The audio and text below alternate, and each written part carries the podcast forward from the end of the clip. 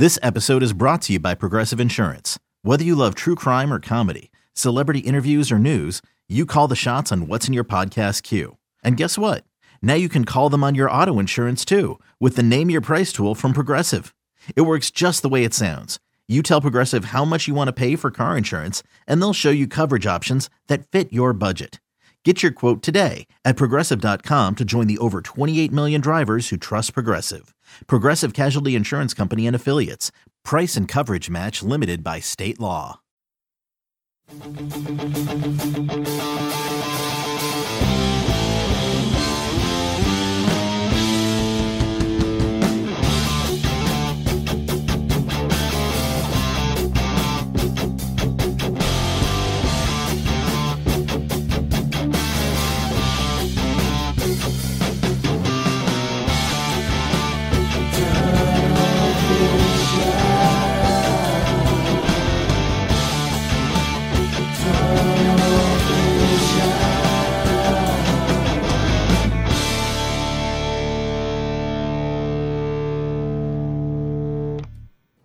Hello, everybody, and welcome to another edition of Tunnel Vision, a show brought to you by USCFootball.com. I'm your host, Keely Eure, joined by Ryan Abraham and Shotgun Spratling. We have a lot to talk about tonight. It's a Monday night, a special Monday night edition of Tunnel Vision. USC coming off a Sunday night game, beating Wazoo 38 to 13. We'll get into that. Of course, we have some breaking news that happened this morning. Palaie Gaoteote surprisingly enters the NCAA transfer portal. We'll get into that. And also, like I said, since it's a Monday, it's technically rivalry week. USC is going to face off uh, and face UCLA on Saturday. A whirlwind schedule for USC, especially if they are set to face, uh, if they're going to be in the Pac 12 championship. We'll get into that as well. All the implications. Colorado as well. Twitter seems to be very fired up for Colorado, Ryan. We'll get into that. Yes. You guys can call us 5124 Tunnel. We love talking to you guys. You can also tweet at us, hashtag Tunnelvision. I'll put your tweet up on the screen. And wherever you're watching, I believe we're live on all three platforms YouTube, Facebook, and Periscope. Put your comments, questions, concerns. We'll do our best to answer them. Guys, like I said, a lot to talk about today. First off, let's start with the newsier item of the day. Palaie enters the transfer portal, the junior. He's been out for a while with a concussion. I think I asked Clay Helton last week about it and how that was progressing. He said he wasn't uh, concerned for the most part, you know, concussions take time. The brain is a tricky thing. So he said that this is around the timeline that he would expect for EA to take in his recovery. But he en- enters the transfer portal. Ryan, what do you make of these this news? Yeah, so Keely, you did ask Clay Helton that about. Palaie, uh, Gaoteote uh, last week. And the answer he gave, like your kind of meter sort of started to go beep, beep, beep, beep, beep, beep, like, oh, it could take sometimes 14, 21 days for these things to happen. And, you know, I, I think that's possible for sure, but something didn't sit quite right. It made me feel like maybe there's something else uh, going on here. I thought you might see him back uh, for the Washington State game. You obviously had the, the week off. So, I mean, you get the concussion against Arizona, you play Utah, he's out. You get a week off. You play Washington State a week later. I mean, now you're talking, you know, four weeks of time. Uh, what's really going on there you know, leading into the Washington State game? Um, so it's something didn't seem quite right. Don't know exactly what it is yet, but just the you know your spider sense goes off a little. Spidey sense it goes like Spider sense. beep beep beep beep. Spidey, you know something wasn't quite right. So he goes to the transfer report. I'm like, okay, so maybe your instincts or my instincts or whatever people were thinking about that. Maybe there is something uh, more there. So we'll have to wait and see. Uh, we just don't know at this point. Clay Helton does like to keep the door open. They're not going to cut him off if he elects to come back in a week or two or whatever. Clay Helton's just his policy has not been to shut the door. Other coaches, if someone enters, enters the transfer portal, they just get cut off and they're out for good. That's not the case here. So it'll be interesting to see what kind of develops. You know, obviously this just happened this morning, but something just didn't seem quite right about his time being out. And we've seen medical issues sort of linger in the past for USC. I mean, it could be a two-year thing like a Daniel Imatorbhebhe. He eventually transfers out. This wasn't that long, but it just seemed a little long for what was going on. We weren't really getting a lot of updates. Not being able to see practice too, I think, doesn't really help. But something didn't seem quite right. A little fishy for me, Keely. And now we see he's in the transfer portal. Shotgun, do you share the same skepticism that Ryan has? My BS meter was not going off like Ryan's apparently, but just because uh, this is concussion you've seen that concussions can end people's careers, you know, especially when they have multiple concussions. He obviously had one a couple years ago against Colorado. Um, he's a hard hitting guy, so there's no telling if he possibly had one in high school or not. Um, you know, I don't know his back, the high school history or anything of injuries like that. So, you know, I, I anytime there's concussion, a head injury, I just kind of back away from it. Head, neck, spinal. I'm not touching. I'm not judging. You know, when someone Yeah. returns on any of those type of injuries. Um, but as the you know the news comes out and things are developing, we're hearing that maybe there was a little bit more to to this than just uh, you know him, his, his concussion. You know, his brother has been committed to USC for like 300 years. It feels like. um, I I don't know. I think it's two or three years now. Um, and there's been a lot of chatter about how he's not going to be a part of this class at the when all is said and done, and the USC kind of wasn't talking to him much uh, in the last few months. So you know, I'm sure that that doesn't help. You know, when you have your brother and you expect him to maybe coming to play with you, and then you know things just aren't working out for him uh, to be able to join the USC recruiting class. So I'm sure that you know that's just an extra thing that can help push it over the edge. So I think this this feels like it might be more of a confluence of things rather than just one thing in particular. Does it seem premature to you guys, just given the fact that he is has been out with an injury and and at times it feels like he, that inside linebacker still needs that depth, even though he's struggled at times. There's still need for a, a body there, you know. There's a big need, and uh, you know, Shotgun I think pointed this out in one of the tweets. You know, when this news was breaking, but having both EA and Ralen Goforth out for this game caused USC to shift their defensive, you know, philosophy entirely and have Yeah. Talanoa Hufanga come in and and play linebacker, or Drake Jackson dropping back a little bit. Um, they really had to change what they were doing. Now they could still use Raymond Scott and they could still use Kanai Mauga, but I mean they just work on it. They don't have the depth there, and they want to put trusted athletes on the field. So you move a guy like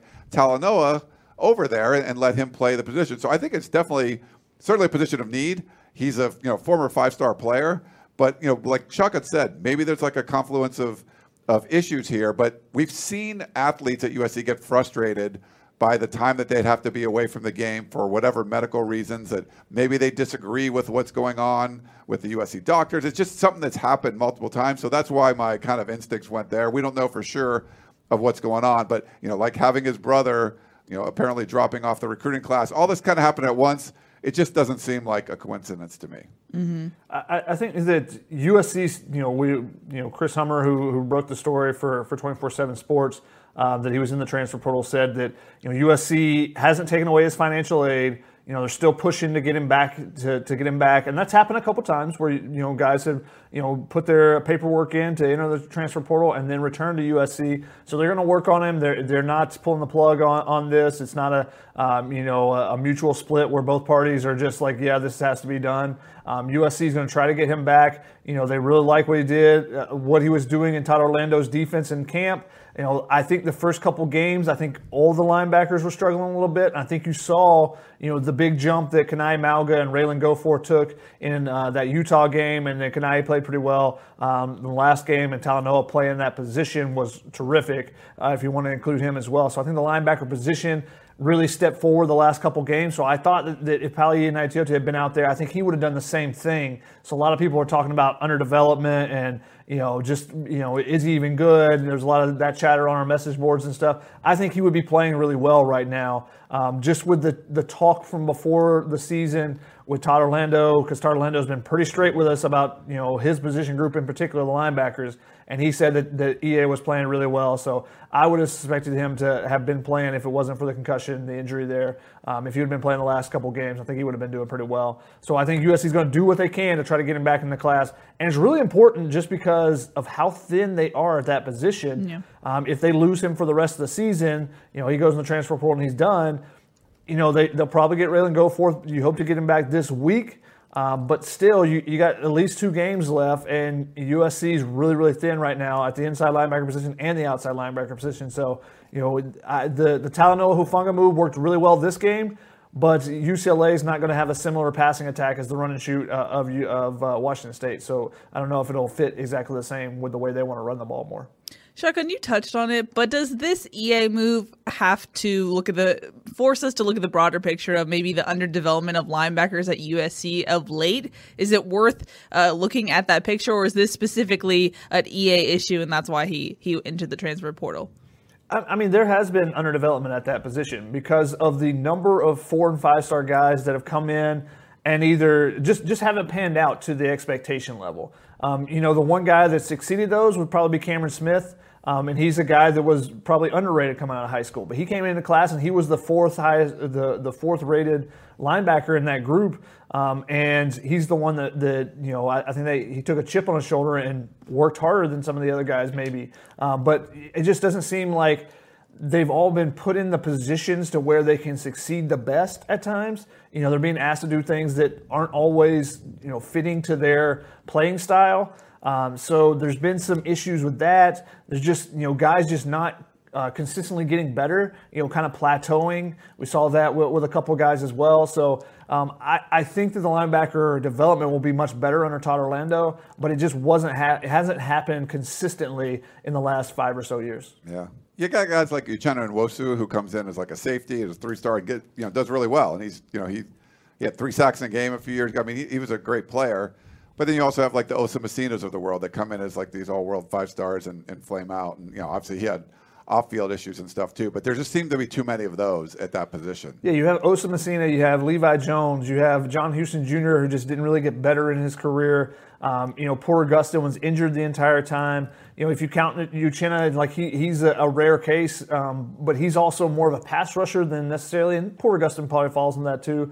Uh, but there's other guys, you know, Scott Felix when he came in, or Jabari Ruffin when they came in. They were expected to be really, you know, really important dudes when they came in. Lamar Dawson got the number 55. What did he do in his career? Injuries again there. Uh, so there's just been a number of guys that just really haven't, and maybe it's even more than five years. It's probably 10 years now, you know, going back to when Pete Carroll left.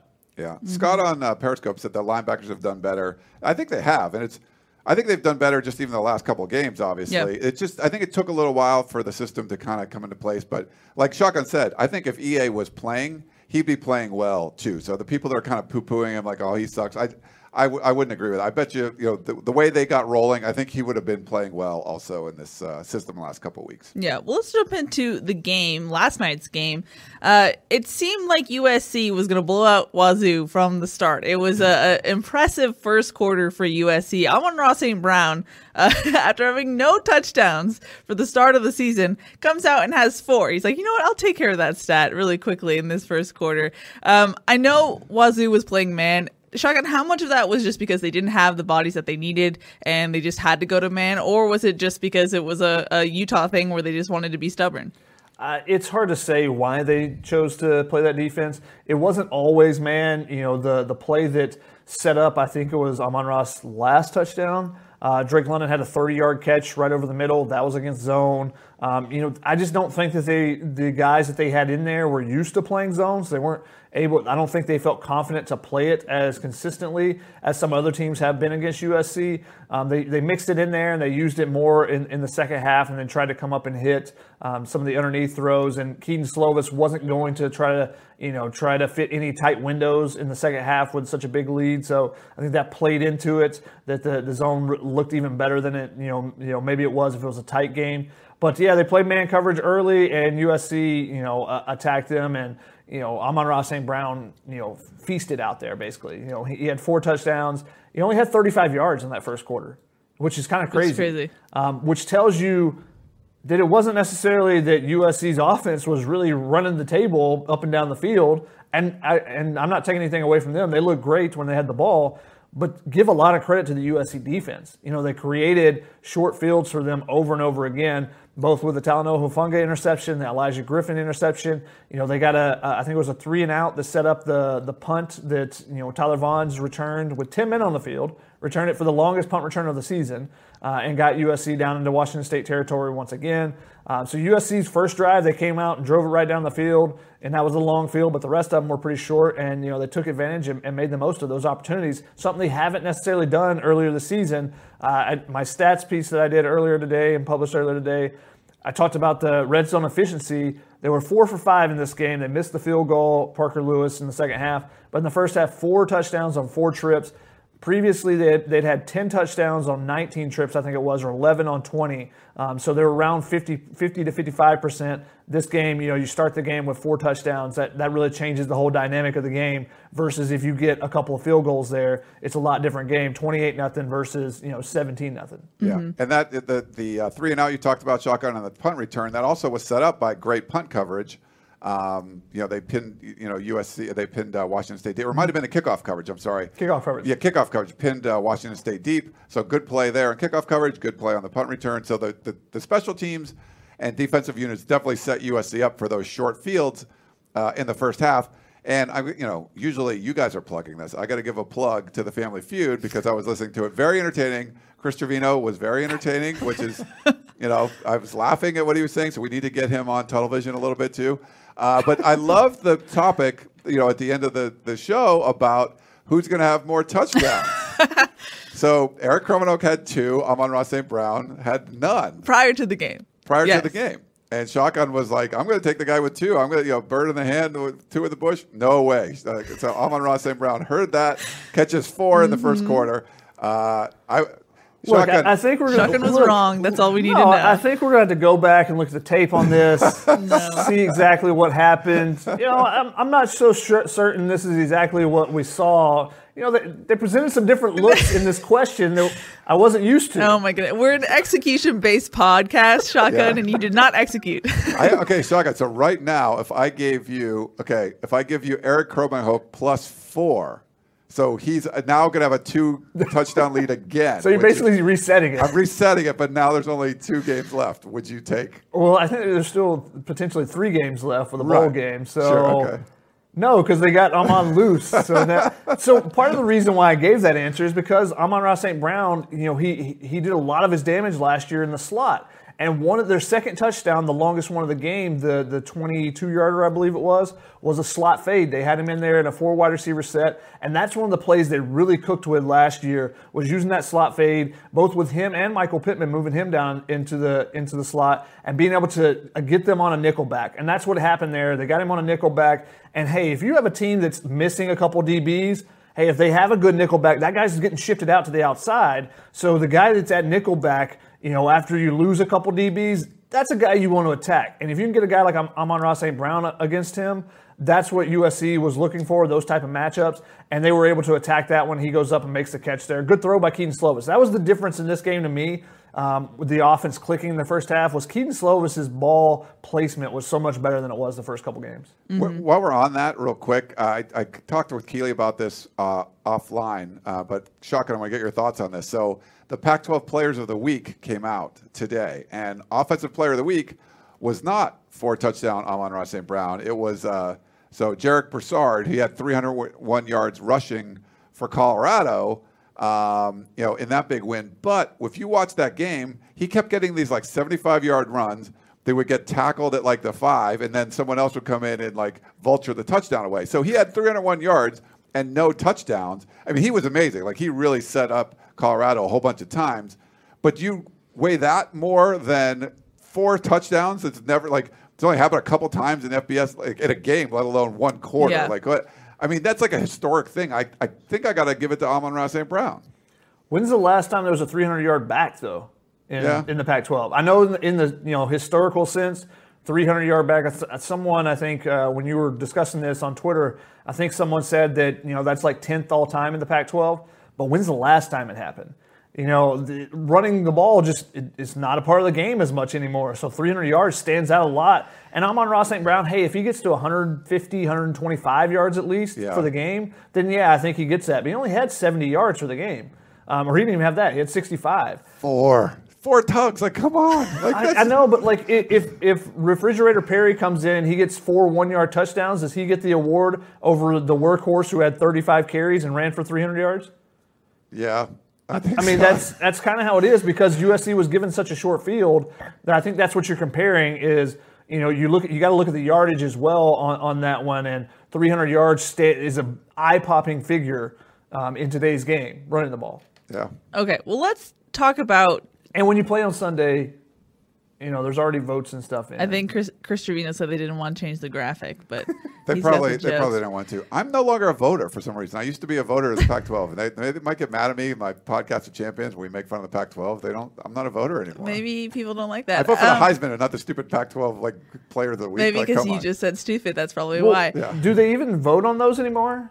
I think. I think the, the league office just does. I don't. I mean, I don't know for sure. I Oh, know maybe they took that away, I know that in other sports, because I've complained about this in baseball, because I, I keep up with things a lot better, and I feel like the person who makes the choice in baseball doesn't. You know, you, uh, a pitcher will will strike out 15 against the the deaf, dumb, and blind, and they get the award. Versus you know someone throwing a complete game three hitter against uh, you know Chocolate. the number one team with three and you know they don't get the award. So Yeah. I t- feel like they don't always pay attention to the the overarching theme. So I, I think that someone from the office just does. It. it used to be a vote, so maybe they they stopped doing that now. You know, so Okay, well, let's make sense of this offensive performance as a whole. I think USC fans are kind of bitter about it. They're, it's bittersweet for them because I the the outlook on social media and what fans were saying the first half, they were very excited. You know, this was they were having fun watching USC football, and then you go into the second half. Washington State makes adjustments. It doesn't look like USC can really adjust.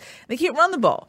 So, what do you make of this performance? And here's the thing: we knew USC was going to have offensive line issues coming into this game. They ended up playing two true freshmen in their first game, so you kind of you grade it on a curve. But these are the same issues that USC has had, whether or not they had new people in an offensive line. It's hard for them to run the ball. So, what do you make of this offensive performance on the whole? You had the flash in the beginning, but then you have the same old problems in the second half. yeah. I mean, they didn't have the short fields in the second half as much. They had Uh, they started the half with a short field. Yeah, that's true. I mean, they got a what they got a field goal out of that or whatever. Uh, it, to me, I have the issue with, and, and there's different people have different philosophies. It's an air raid, right? So if you can't run the ball, it's because it's a passing offense. Now this was weird because we've seen other offensive performances where they get 470 yards and only score 33, 40, 34 points. This was 287 yards of offense and you know five yards rushing. Uh, you know, so that that was definitely a problem. But I think if you're looking at this as an air raid and saying like, well, if they can't run the ball, they can't run the ball. This is more of a passing offense. It's going to set up the run. If they happen to run the ball well, they happen to run the ball well, which is why I have a problem with what Clay Helton said after the Arizona game. If you guys remember, USC ran for about 170 yards in each of the first two games, and I'll pull up some of what he was saying here. He says, offensively, I thought the biggest impact for us, and I'll keep it back to saying it's critical for us, is rushing yards. Last year, we're sitting in the 120s, averaging 120 per game. We really wanted to be able to hit a mark of 165, 170, because they talked about that's what Alabama did, that's what LSU did. And he said, hit 170 in each and every game. We think it's the difference in winning a championship. So he went on to talk about how important that is to, to run for that much each and every game. Now, Utah's a great front. They didn't get 100 yards. Washington State gives up a lot of rushing yards, and they got five. So to me, to come out and say this is going to be an offense that's running the football at 170 yards a clip is just disingenuous. That's not like if they happen to do that, that's great. But you can't say that and have fans expecting, oh, you're going to be running the ball at this kind of clip. No, it's going to be a passing offense, and if you can run off of it too, that's great. But you're going to get success throwing the football. So I got an issue with what with what it was. If you can't run the football, you can't run the football. But that's a bigger thing. But I think this more offense is more geared towards passing than rushing, and that's why I didn't like what Clay Helton said after the Arizona game. Shotgun. All right, so USC was missing four offensive linemen by the end of the game. You know, Liam Jimmons leaves the game. Andrew Voorhees was out. Their two top reserves, uh, Liam Douglass and Justin Dedich, were not at the game yesterday. So four offensive linemen. And guess what? There's another team in the country that had four offensive linemen. They're four, three starters and one of their top reserves. That'd be Ohio State. They ran the ball for 322 yards against a much better run defense in Michigan State than Washington State is. Washington State came in giving up. Now they don't only play two games, but they came in uh, giving up 195 yards on the ground per game. So you know, even if you take out, and now some of the, a lot of that was Justin Fields, uh, over 100 yards of that was Justin Fields. So you take out the the quarterback runs, they still ran the ball for like 170 yards and five yards a carry, not five yards for the game. Um, so so don't tell me oh it was injuries or you know it was a young offensive lineman. They weren't blocking guys. You know there was the communication wasn't there, and you know that's part of you know having young guys in there. But you know I, I haven't fully watched the whole game uh, back on the broadcast version. But just watching the first half, the attempts of running then, they weren't getting the blocks. You know, they, they were, I don't know if they saw some different looks than they expected to see or, or what it was, but they, you know, they weren't getting enough blocks uh, up front to let the running backs get out and, and make some moves.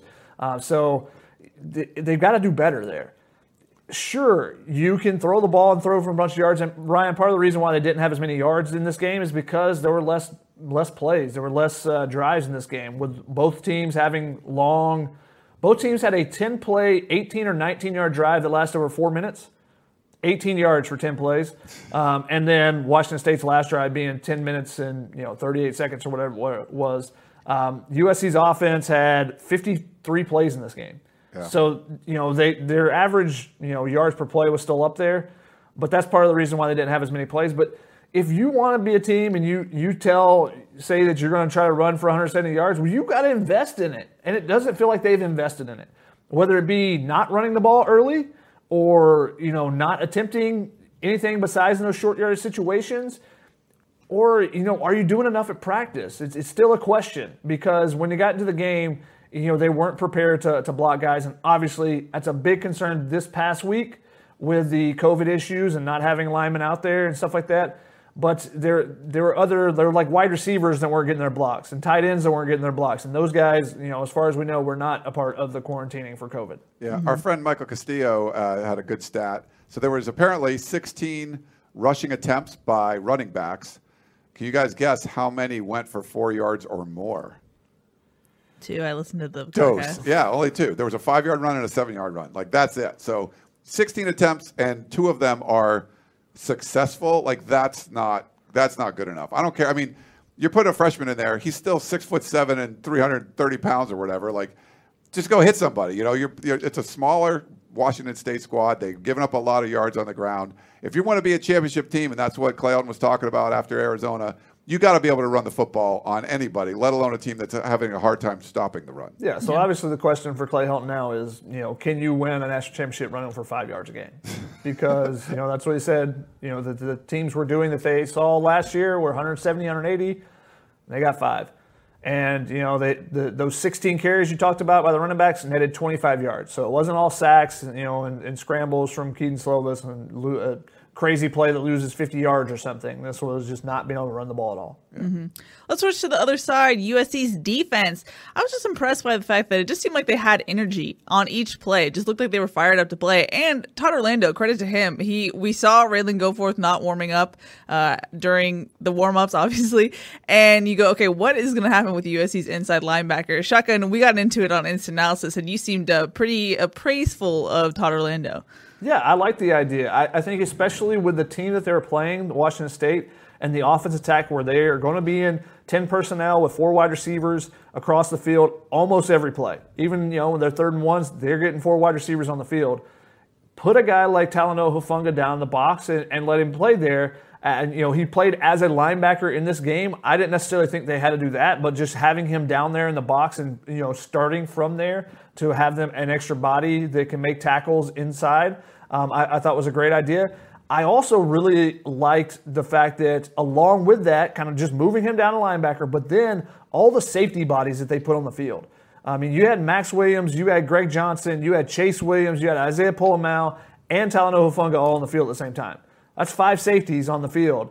So those guys are guys, your safeties can run, they can cover, and they should be able to come down and, and make tackles in the box. Um, and, you know, those guys did that, and they were able to keep a mobile quarterback from getting out and getting loose on anything. Jayden de Laura, I think he had one scramble for a couple yards. That was about it. Um, so, you know, even when he got out of the pocket, those guys were able to come up and make some hits, and they made hits too. Give them a lot of credit and, and for the hits that they made early. They missed some tackles early, but they also laid some hits on de Laura. And after you've been out for three, four weeks not playing, those first couple hits, when you take some impactful ones, because Chase Williams got him twice. You know, one on a throw, he hit him on a blitz, and then another when he scrambled that he hit him pretty good. And then you just saw de Laura was looking to throw more than scramble the rest of the game. Mm-hmm. What's to say about Talanoa Hufanga? Just his versatility that he's able to fill in in that role and do it well. I mean, he was all over the place in that game. Yeah. Ryan, high praise from uh, Clay Helton after the game. I wrote a little story on it. You know, like, oh, what does he do? He's leading the team in tackles. He leads the Pac-12 in interceptions. It was fitting that he got to play on a Sunday because he's definitely going to be playing on Sundays in the future. Just an you know great guy. You know, it's an interception, leaps over a dude, and almost scores on the touchdown there. And playing in a position that's unfamiliar to him, something he was just asked to do. So he's a football player, and you like to see it. I, you know, no stock neutral here, Keely. Stock up for the USC defense and Todd Orlando. I Yeah. thought that was great.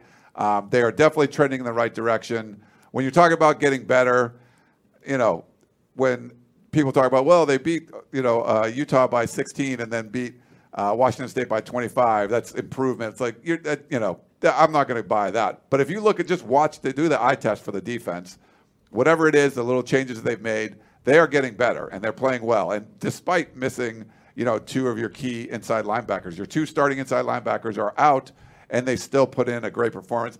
Yeah, there was a little issue, some tackling issues early on. Washington State had that good opening drive. Um, but, you know, whatever. No. After Yeah. that, it was like, I mean, they didn't let Jin de Laura run uh, and, and pick up first downs like you saw with Grant Gunnell. They, you know, forced him into some bad mistakes. They made him look like a freshman, and he ends up getting taken out of the game. I think that's you, you got to give props to what Todd Orlando and that defense was able to do. Yeah, and do something that USC doesn't usually do. Their starters were able to rest for the second half, Yeah. which is so important on a short week. That's what you needed in that sense. They Shotgun? didn't, they didn't play shotgun, right? Like they hardly were playing the second. half. I, I, I haven't, like I said, I haven't got through the, the full rewatch yet uh, or charting, but uh, I don't think Marlon Tuipulotu played at all in the second half. Um, I know just looking at the numbers that Pro Football Focus has, those guys played, I, think it was 26 and 28 snaps or something like that, 26 and 29 uh, being Marlon Tuipulotu and Drake Jackson. So they basically got like half a game. Uh, so you've rested them up going into a big week where they're going to be really important facing the running attack uh, of uh, you know Demetric Felton and the Bruins that UCLA will bring in. So I think it was great to be able to get you. You got some extended time for some other guys, Kobe Pepe. You know, if Marlon Tuipulotu something happens, you know that's a guy now you feel more confident to put in there or, or to be the backup behind Brandon Pili. You know those guys, those younger guys got some opportunities to to make an impact and let let's go ahead and throw this out there because we haven't mentioned him at all. He often gets underappreciated, but Nick Figueroa, he played 19 snaps according to Pro Football Focus. I'll have mine in my charts later, uh, but three sacks on 19 snaps. That's pretty darn good. There, That's a good average. Yeah. And now, and, and he's got to go and say, "Thanks, Talanoa, I appreciate it." For two of those, because Talanoa got there first, missed the tackle, but you know Nick Figueroa cleaned it up. But that's what you have to do. You know, you have to rally to the quarterback with multiple guys. USC did that. You know, four sacks in this game. Talanoa sacks, uh, you know, de Laura, the final play that he's in there. So I don't know if he came out because of an injury or just an injured ego, and they wanted to get him out of there. Uh, but you know, the defense was swarming all over the place. I thought it was really good the way they put Talanoa in the middle of it, and to be able to get those guys rest, get some young guys some playing experience, because you never know, especially this season, when someone's going to have to step in and, and play. You know, if Courtland Ford could have got in in that Arizona State or Arizona games, if you blow one of those teams out, hey, guess what? Now he's, he's more prepared when you have to put him in there against Washington State and he has to start. But no, that's not something that USC was able to do because they haven't been able to, to put their foot on someone's throat until this game. And give them credit for finishing off Washington State before the half. Now, you would like to see them, you know, uh, 52 to 6 looks a lot better than 38 13. Yeah. Sure. Now, Ryan, you already said stock up for USC's defense, but I guess on the whole, I'm just going to circle back. I know USC fans were kind of freaking out after ASU and Arizona, and they're like, this is Clancy Pendergast 2.0. But is this really just a case of you didn't have install time or practice time in spring? You have a fast ramp up in training camp, and you just have to get your players used to this new scheme and, and gather chemistry with the, those players. Is that the difference here? I mean, it'd be great if we could watch some of the practices to see it develop. But just the sense I get about what was going on is, you know, Todd Orlando has his philosophies, and he would have liked to have more time to install things.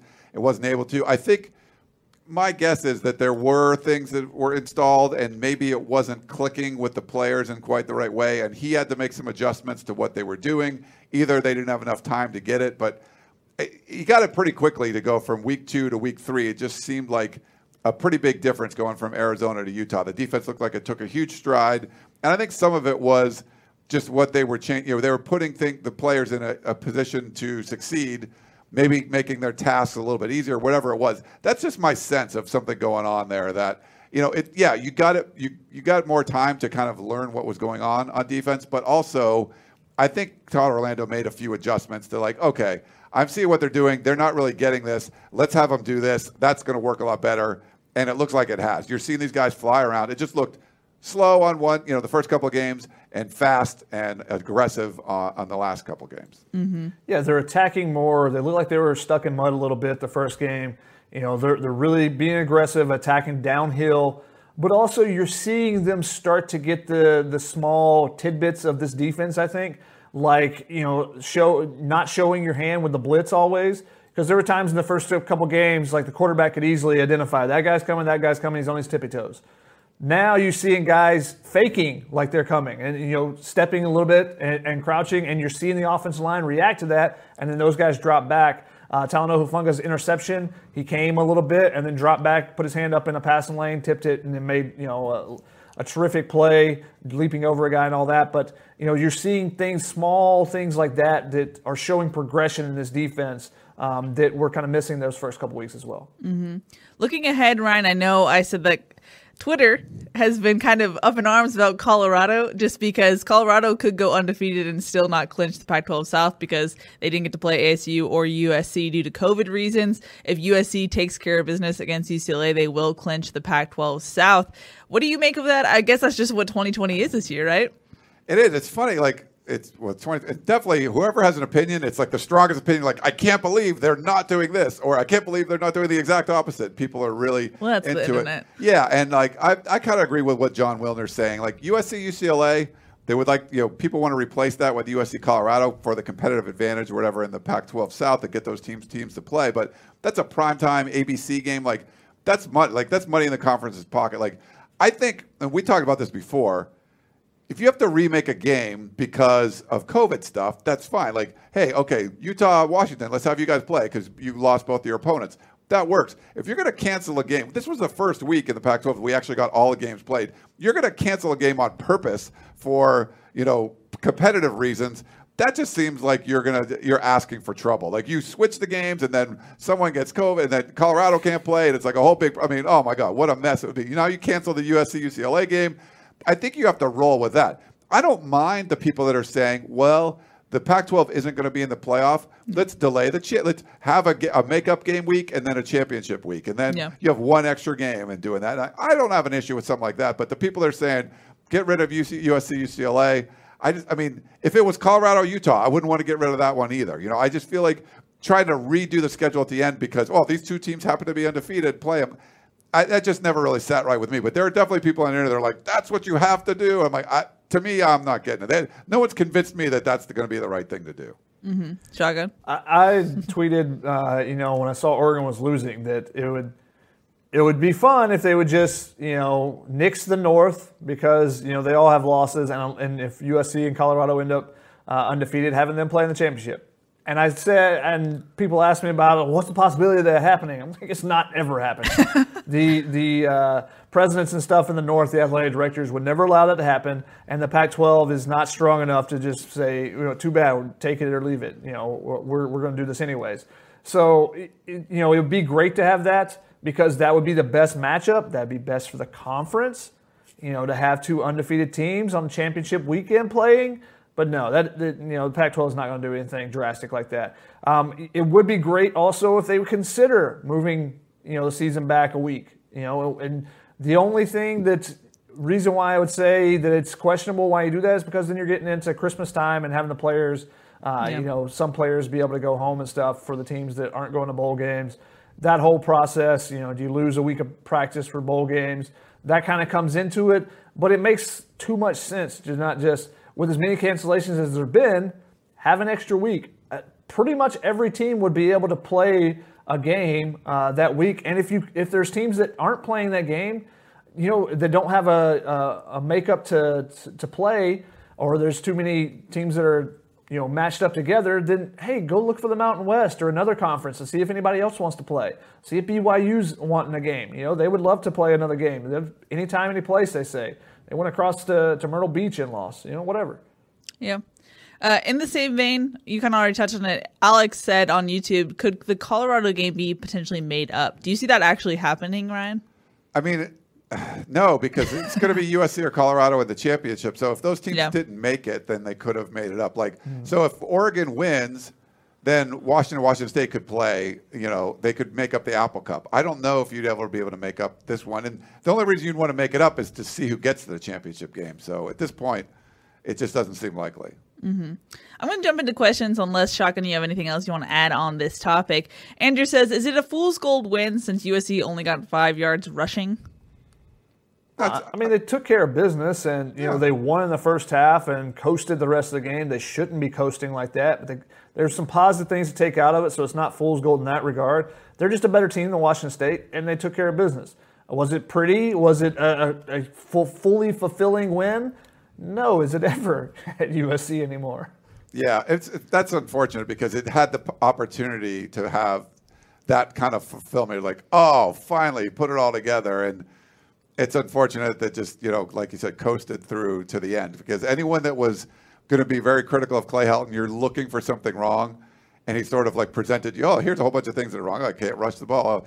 Only you know, got outscored in the second half, took your foot off the gas, all those things, and it's just like, oh. So it would have been nice to see them put together you know, a full 60 minute game. Unfortunately, that didn't happen, but they really won the game in the first quarter. And then, you know, you, you didn't need to do anything more, but it would have been nice to see that. Yeah. At the end of the day, though, is this the game that you you take it for what it is? Considering that they missed a game with COVID, they had players out due to COVID issues, and you basic and you're on short rest, so you get the win and you move on. Like, is this the game where you're gonna like get that specific over it, or is it just you know this is just a Helton team and there's gonna be Helton issues at the end of the day? Yeah. I mean, I think that's just what it is. But I, I think you knew, I, I didn't feel good about Washington State's chances when you found out that half of their secondary was going to be out for this game. Like, that- Yeah. like what would be the worst case scenario? Um, you know, losing half your secondary against the best receiving core and, you know, and maybe the countries. You're like, yeah, that's probably going to be an issue. And to be fair, like, yeah, they, they got after, though, Jayden de Laura. They, you took a quarterback that didn't look like a freshman the first couple games and looked like a freshman. So you got to give the defense credit. But the deck was sort of stacked, stacked against Washington State when USC was on the, on the field because, you know, they didn't need those short fields. They could have moved the ball up and down the field, I think, if they, if they wanted to. Yeah. Jasper Smith says, "What are the odds that the freshman offensive guards will have to play against UCLA?" I would assume everyone's back from COVID. We didn't have any positive tests last week, if I if I'm remembering correctly. So um, I think everyone's window will have passed as long as everyone tests negative, continue, continues to test negative going forward. It Yeah. seems like it could have been like a contact later in the process. You know, they still do the 14 day thing. They haven't switched to the CDC seven to 10 days. So, but I, yeah, I think like Shotgun's right. I don't think that's going to be. They should issue. be out of the window. Um, Jasper also wanted to know any update on Greg Johnson. We did not get that. Helton is on Trojans Live, I believe, right now. So if he's giving an injury update, we won't hear it yet. Um, but we will talk to him at 7:45 tomorrow morning, bright and early. So we'll update you guys on that. But he did come out. He jogged off the first time, but then he had to be helped off the field the second time. So it didn't look good. And he had a ominous tweet uh, earlier today. So stay tuned for that. Not sure about that. He well, he said it was a setback, and usually when players do that, that means it's a, a significant injury. So there's Or- only a couple games left. It's, yeah. True. You know, if That you're, gonna- as if you're going to miss a game or two, like you're pretty much, yeah. Andrew on YouTube said, if Talanoa played lights out at Mike linebacker, why isn't he playing that all the time? because that's not his position. Yeah. He's a safety. I mean, that's a simple uh, answer there. If you have a downhill running team like UCLA is going to show some looks of that. Um, you know, he, he's still not he's not 240 pounds like uh, Palaie Gaoteote or even two. I don't think he's 225 like you know like a Ralen Goforth, those type of guys. So that extra weight comes into play when teams are running straight at you. Uh, if you remember, Mike Leach did this. One of my my favorite back and forth moments with Clancy Pendergast. Clancy put in Matt Lopes and used him as a linebacker um, to have an extra safety on the field in a similar type of situation because they were throwing the ball all over. And as soon as Leach saw that, he ran straight at him three or four plays in a row, and Clancy had to yank him off the field and put a, a, a true linebacker back in there. Yeah. Yep. Magic Johnson can play center. He had to do that before, but they're not going to keep him at center. Like this is not his position. But he's good enough that he could play it. Talanoa is good enough he could play linebacker, but that's not where he's going to stay. John on Facebook says, why do Helton and Harrell refuse to feature a running back? It seems like they rotate backs every series and none of them can get into a flow. I don't know if they refuse to feature, but just I mean, none of them can get into a flow when they're being tackled a yard at the line of scrimmage. Yeah. You know, a yard before or after the line of scrimmage, and that's what the case was last night. Mm-hmm. Um, Andrew says, was spinning the ball after the fourth touchdown really justifiable of a 15 yard penalty? Yeah, you're going to get one when you do that, um, and he's allowed to do that after you score four touchdowns in one quarter. Yeah. That's that's a that's a classic Amon-Ra St. Brown move. Uh, that was his go-to high seven on seven yeah. circuit. Uh, you know, because he was scoring touchdowns all over everybody. He would usually he would he would go up, make a play over somebody, leave them laying on the ground, and spin the ball right beside them. Yeah. This one not as much. And it was also interesting to me that the uh, official that threw the flag wasn't the one standing like three feet away from him. It was someone from way, which is a new official. The line judge is a, a younger official in the Pac-12. It was someone in the I think the back judge or someone back there. Someone brought up uh, uh, Amon-Ra at the All American Bowl. Didn't he like run 80 yards in the opposite direction when he scored a touchdown? He punted the ball. I think I think it was him that punted the ball into the stands. he like took it and ran and punted because he, he punted the ball to the troops that were there because the Army All American or was the Army All American Bowl. So the troops that were there, he wanted to, to get the ball to them. He always had a few antics for sure. Trojan Trojan on YouTube says, "Who was the punt returner for USC?" Number 28 would be Tyler Vaughns. And the reason why he wears number 28 is because Isaiah Pola-Mao is supposed to be on the punt return unit as well. Uh, so you can't have two, the same number. So they put a slip jersey on. This happens a lot in college football, um, you know, especially when starters have the same numbers and they both both play special teams. But on that play, that was the play after Isaiah Pola-Mao almost had the interception, you know, the diving attempt, and he doesn't come up with it. He kind of got in his head and he ran off the field and then you know they had 10 guys. And even crazier to me on that play that it's the longest punt return of the season is that isaac taylor stewart is you know who's one of the, is the the blocker on the outside edge you know to block the gunner um, from you know washington state. He's turned around turned to the sideline yelling and saying hey we only have 10 we only have 10 and the guy goes running right by him, so there's no block on the outside at all. There's like three guys that should have been right in Tyler Vaughn's face, and instead he makes one little subtle move, gets outside, and picks up 15 yards. Nice. Speaking, oh, All right, real for it. quick, Andy wants to know how's Slovis's hand. He said it was fine. He said that he basically his funny bone got hit and he couldn't really move his fingers, but he said he was fine. Yeah, so he had to miss that one series, but yeah, it sounded like those funny bone things can be kind of weird. Yeah. But it was weird too that he kind of came back into the game. You're like, yeah, Yeah, at at this that point, just let Matt Fink, you know. Yeah, at that point you don't need him and save him, but Yeah. you know, uh, we talked about Tyler Vaughn. Justin Smith wanted to know what are the odds that Tyler Vaughn's returns next season. I just don't know what you're returning for. You know, if you think that you have a future as a professional football player, then it's time to go. I don't, I don't know what there is to come back. Um, you know, if, if he's getting his degree this year, I mean, I, I don't think that he's close enough to be getting a grad degree at the same time. So I don't know exactly what's in it for him to come back besides trying to set some records and how important are records to you? That's, that's kind of the, the question. It would be pretty unique. Like you could be a six, you know, six year and like set all kinds of records and stuff. But yeah, you're right. If you if you want to make a living, like you've done enough in college, like now it's go out and uh, try to make a living playing football in the NFL.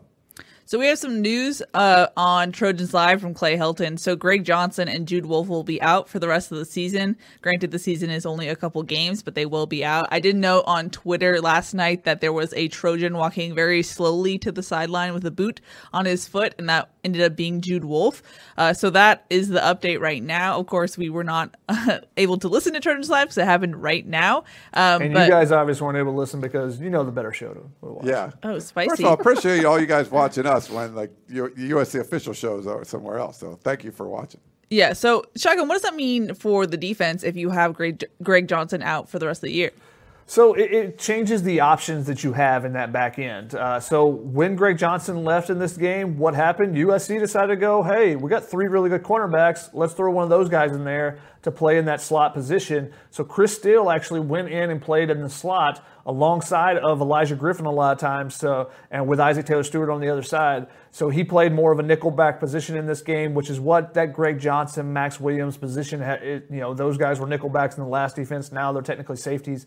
So you could see them do something there where Chris Steele gets on the field a little bit more. Chase Williams, I thought played fantastic last night. Um, from what I've rewatched and from what I saw uh, during the game, thought he was great. He gives you that option as well. And Max Williams obviously has played really, really well. You know, he made some great tackles out there. He, you know, knocked a couple passes away. There was a third and one situation, I think it was. He made the tackle right at the line of scrimmage to keep them from getting a first down late in the game. So he's been playing fantastic. He's not that big, but he's a playmaker. Those are the type of guys you like to see. So there's some options there, but it changes what you can do in the back end as far as doing something like they did last night with a you know a, a quote unquote quarters package with seven or uh, with seven DBs on the field. Um, you know the dime packages they've done. They've done some three two six. They've done some four one five. Um, you know or four one six. Excuse me.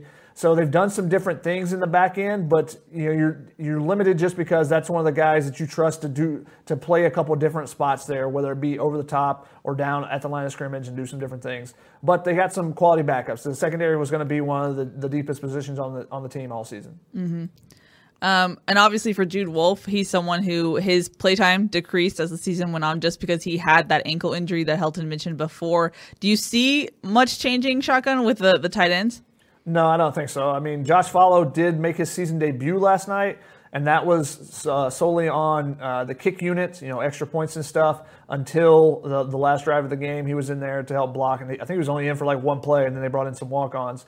So maybe you see Josh Falo get in the mix a little bit more. The tight ends just they, they still need to play better. Mm-hmm. You know, Erik Krommenhoek has looked good catching the ball with the two touchdowns but just as a unit, they're not blocking well enough to do what this offense wants to do on the run game, and that's a big part of it. Is those edge defenders being able to crash in have given USC trouble all season, um, and a lot of times it's been on you know the wide receivers and the tight ends, not necessarily the offensive line all the time. Mm-hmm. We actually have a caller on the line, so can I also point out that sure you saw Jude Wolfe, but I was the one who confirmed it, and you don't give me no credit. I don't. What? Uh, okay, sure. I no mean, credit. no credit. Right okay. Uh, let's go to the caller on the line. Hello, you're live on television. Hey, how are you guys doing? Good. How are you? Pretty good. So, um, I didn't really have a question, but I just kind of had my perspective. I know a lot of people are talking about them not being able to rush or get any yards yesterday, but against both Arizona schools, we we I think we rushed for about 175. And then against Utah, we rushed for 93, which isn't, you know, a whole lot, but against Utah, I think that's a pretty good number. And then um, yesterday we, we exploited their their secondary that we knew was depleted. So I think we took what we got, and and I know I would like to see that number be a little bit higher on rushing, but um, I don't know. I think maybe I think maybe we just took what we got, and and I think our rushing uh, is fine. It's just wasn't there yesterday. I don't know. What do you guys think? Well, thanks for the call. And yeah, I mean, I agree as far as like this is not a rushing offense. It, I think to to say to tell people that it is it would be disingenuous. It's real. It's a passing offense that you can run off of too. They can have a short passing game with the running backs and be kind of extended runs or whatever. But this is going to be an offense that, if it's successful, it's because Kedon Slovis is throwing to great wide receivers, and that's the greatness of what this offense is. They got some really good running backs, um, but for whatever reason, that's just not the focus of this. And I feel like when Clay Helton says we want to run for 170 yards each and every game, then it doesn't matter that Utah's got a great front. You still got to be able to run the football. It doesn't matter that whatever Washington State was depleted in the secondary. You should still be able to run the football. So, uh, you know, I, I, you give a little bit of a pass for Utah. It's hard to give a pass for what happened against Washington State. You have to have some. You have to have more success than what you were doing on the ground. So that's something that what the coaches were saying. So that's why I would say that just was not good enough. Five yards rush it. Mm-hmm. And if you if you only ran the ball ten times and you got 40 yards and you still ran it for four yards and you just did, chose not to run, but when you attempt to run, you just can't. That's when it's an issue. Um, and it wasn't all like, oh, we just tried to run short yard situations. They couldn't run early on early on downs. Their average third uh, third down was 8.7 yards, and that's what happens when you don't run, you're not able to run the ball. You're third and long every single time you have third down, and that's an issue. Hey, you may be able to beat Washington State's backup DBs, but hey, if you can't run the ball against UCLA, are you going to be able to do the same thing? You know, it's you got to look forward with it too. You know, the, their rushing yards is de- are declining from the last three games. That's where the issue lies. You could say, hey, well, Utah's got a really good front, so we'll take that one. We only ran for 93 or whatever it was. Okay, well, the next game you got to come back and you got to get back on track against a team that's not a good front. You know, they're giving up 195 yards per, on the ground per game. You got to run for more than five. Yeah. Mm-hmm. What was your favorite rushing yard shotgun? Did you have a favorite one? Quincy Jountti Yeah, he did. He got those four at the end, four yards at the end. To- And USC had one yard until like the, the garbage. Well, he also Four. destroyed a guy on one. Yeah, the the sideline lit up because of that. You could hear it throughout the Coliseum. Yeah, I just heard the hit. I couldn't because it was kind of in a pile. It was going into a pile. I lost track of it, and I just heard it, and I was like, "Oh, somebody got popped." Yeah. That's what at practice we could hear that too. He was a he was always popping people.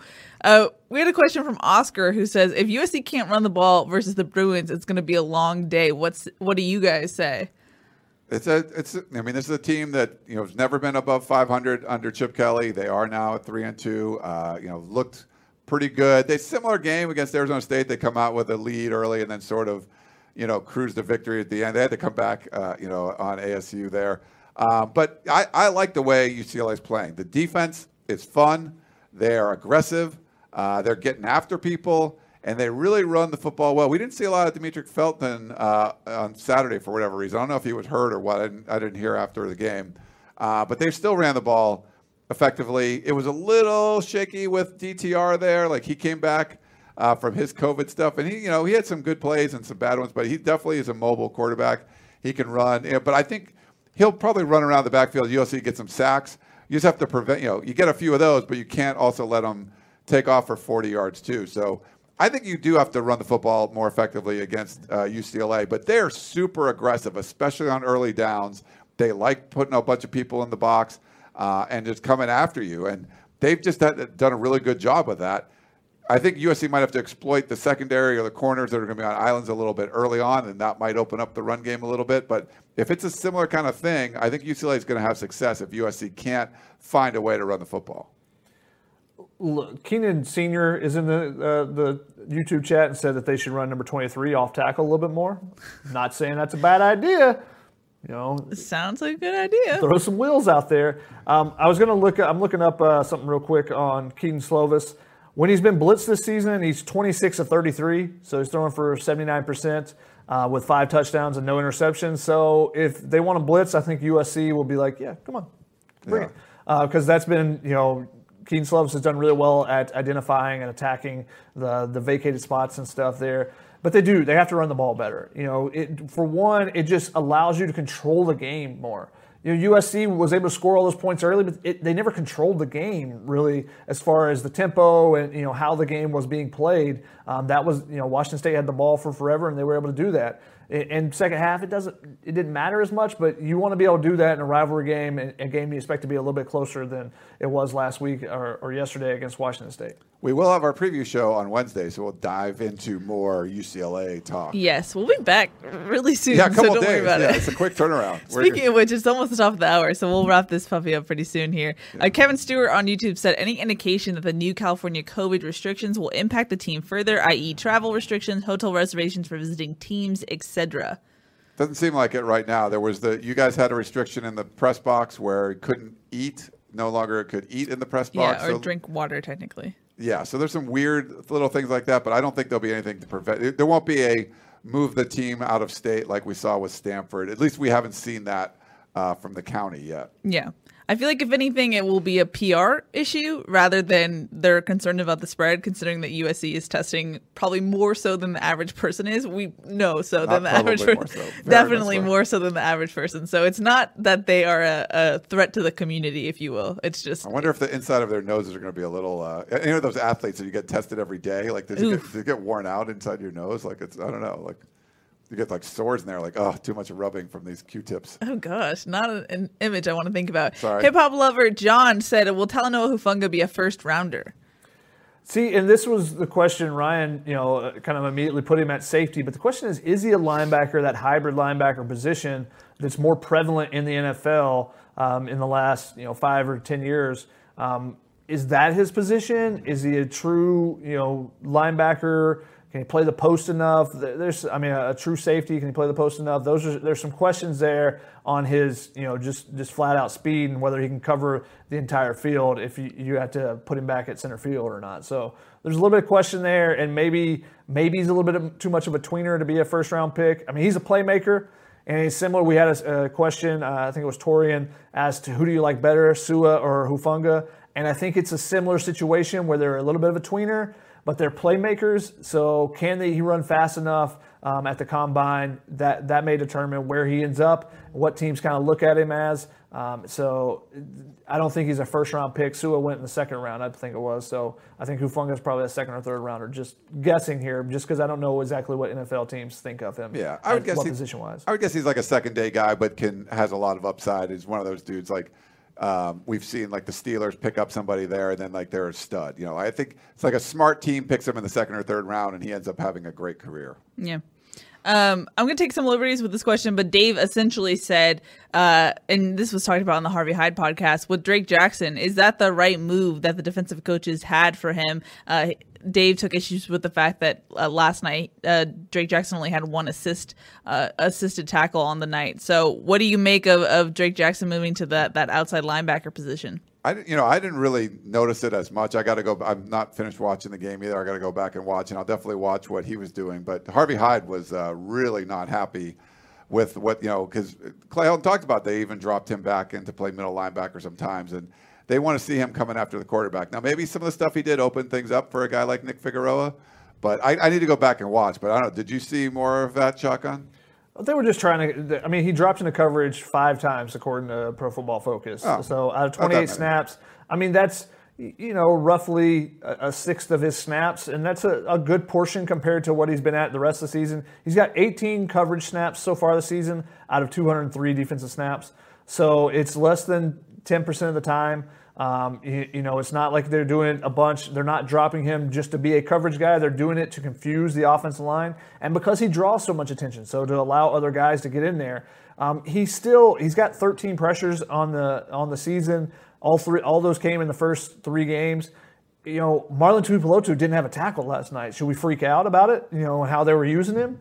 I don't think so. I think that Washington State and uh, you know the way they were attacking USC, you know, maybe wasn't necessarily uh, you know the best matchup for those guys to get tackles because they're not running the ball up the middle a lot. So uh, I, I think it just was kind of the the the nature of the game. Both Drake Jackson and Marlon Tuipulotu, give them a lot of credit. If you pay attention to the, the tackles they don't make, there's a lot of times where there's short passes out, and they're there to help out, but the DBs were doing a good job of making the tackles. So there, there were multiple times where I, I noted in my photos where Drake Jackson or Marlon Tuipulotu is right outside the play coming to try to help make a tackle near the sideline. Uh, Daniel has an interesting question that I'm not sure if we know the full answer to. He says, "What would happen in, in the South if both USC and Colorado lose this weekend?" Ryan? I think it's still USC because of the Number the of games record. played? Yeah, I think there's still no head to head, but you go with the division record. Does everyone else have multiple losses? Uh, yeah, UCLA, Arizona State, Arizona, and Utah all have multiple losses. Okay, so yeah, it would play out the same way. Yeah. Same tiebreaker. Trek Ranger said, "I missed the first half of the game. Did Stephen Carr play?" Yes, he did, but very sparingly. Yeah, he didn't get much. It What do you make of that? Because uh, Keaton Kirsten spelled Vavae Malepeai as the first running back to do so. I, I don't understand what exactly is going on with the running backs. Levi Malepeai was on the opening kickoff, you know, coverage. Why is your start if he's going to be the starting running back? Which at first I was like, okay, well, you know, the last couple games, you know, the Arizona game prior to a couple guys being out, he was the third running back. They used him in the two-minute drill, but you know, he didn't get a ton of touches or anything. Um, so I was like, oh, the, you know, if he's your third running back, that okay, that makes sense. But then he comes in and he's the starting running back. Why is your starting running back on your opening kickoff? That doesn't make much sense to me.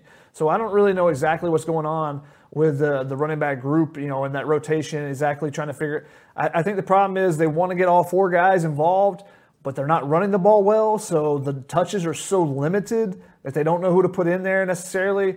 I mean, Stephen Carr uh, has probably been the best pass blocker. He had a you know a big pass block uh, pickup on on a rollout for Kedon Slovis, but you know, it, I think that that may end up being what you're looking at more than what those guys are doing with their touches, just because there's been so few touches right now. Well, I want to know, Ryan, your thoughts of Bru McCoy and Gary Bryant Jr. I mean, Gary Bryant Jr. had like four catches early, like he had two in a row or like three like, on one series. drive. Yeah, it was like a series. It was like the Gary Bryant series. Uh, I don't think Bru, I don't notice Bru McCoy did as much. He had a couple, had right? one- yeah. or one or something. Yeah, um, but I, I. I like to see the the freshman kind of get involved there. I think Bru McCoy is going to get his. I'm not as worried about him, but Gary Bryant's someone that people talked about. Sort of getting in the, the mix a little bit. This, you know, he's had like one or two catches already coming into this one, but to, to have like four or whatever we ended up with uh, uh, last night. I thought that was a, you know, it was good for him. You want to get those guys playing time. Shotgun talks about it all the time. When you get a big lead, you could just do a lot more. And it would have been nice to see Courtland Ford before last night, but you didn't get an opportunity. Well, now you do. Um, and it's great to see some some more Gary Bryant and get him some confidence. Those more catches you get, you know, it's going to help him down the road for sure. Mm-hmm. We had multiple questions about Jake Lichtenstein. He did warm up uh, with the defenders and then didn't really see him, right, Shotgun? Not yeah, sure. I didn't, I didn't see him come into the game. Um, even on that last drive, you know, they got a lot of young guys some time, Dejon Benton and some other guys, but Lichtenstein was not in the mix. Mm-hmm. Got some Kobe Pepe signing uh, sightings, right? Kobe Pepe played a lot, and that's partly because of Tuipulotu not playing. Brandon Pili didn't play a ton either, so they definitely, you know, wanted Pepe to get a lot of snaps in there, and you know, he took advantage. He had a couple uh, tackles in there as well. Yeah. Mm-hmm. Alrighty, uh, Shotgun, any burning questions that you felt needed to be answered? Otherwise, we'll wrap this one up. Uh, OG King had one earlier in the in the in the segment and re-asked it, but he said, "Do you guys think when a five or four star doesn't pan out, does their lack of development fall more on the coaching or the player themselves?" It's a two way street. Yeah. yeah. You know. It could be a little bit of both. I mean, sometimes players are a five star and they're amazing because of talent alone, and they don't put a lot of hard work into it. Like you get the the Kobe Bryants and the Michael Jordans of the world are as uber talented as you get, plus they're the hardest working dude around. So yeah. there's always a combination there. But I think as a coach too, uh, some of that falls on you. You know, you might get a guy that's not as motivated, and you, it's your job to, to motivate them and make them better. Sometimes just kind of guys max out. I think there could be a lot of reasons for something like that to happen. But the more of those things that are working, like if you have a talent, you, you got the talent, you got work ethic, you got good coaching I think you can you can build on that. Maybe the guy's maxed out, but you can still actually build on it if you have all those things working. But if none of them are working, then you're just going to see the guy that you saw in high school, and that's that's where you see guys just never get better and they just go away. Mm-hmm. Yeah, the best coaches are able to find a way to get to players. You know, same as teachers with students, um, but there are some out there that are talented, but you, you, no one can reach them. So uh, you know, Osa Masina, you know, since you brought him up earlier, all the talent in the world, but he wasn't getting anywhere at USC. Um, so there's other players that stayed on the team that also had similar situations where they just weren't improving because they weren't putting in enough work uh, on their own as well. He was a weird one. He looked like it was getting worse. Like it just his like he didn't look as fast as he was in high school. Like something was off. Like it just there was something. Yeah, he looked like it got worse in college. There could be some reasons for that, but we'll, we'll leave that. Yeah, we'll yeah, leave that. We'll let that. And one last one. Jasper asked uh, if Devin Kirkwood committed to USC. Recent Gardena Serra decommit from UCLA what position would he play, wide receiver or DB? USC is looking at him as a defensive back primarily. There you go. Alrighty, that's going to wrap it up for this week's no today's show. We'll be back in two days. We'll be back on Wednesday, really quickly. So uh, we'll be previewing USC's matchup against UCLA. So make sure you stay tuned to that. Uh, but that's gonna wrap it up. That's shotgun. That's Ryan. I'm Keely. We'll see y'all on Wednesday. Bye. See ya.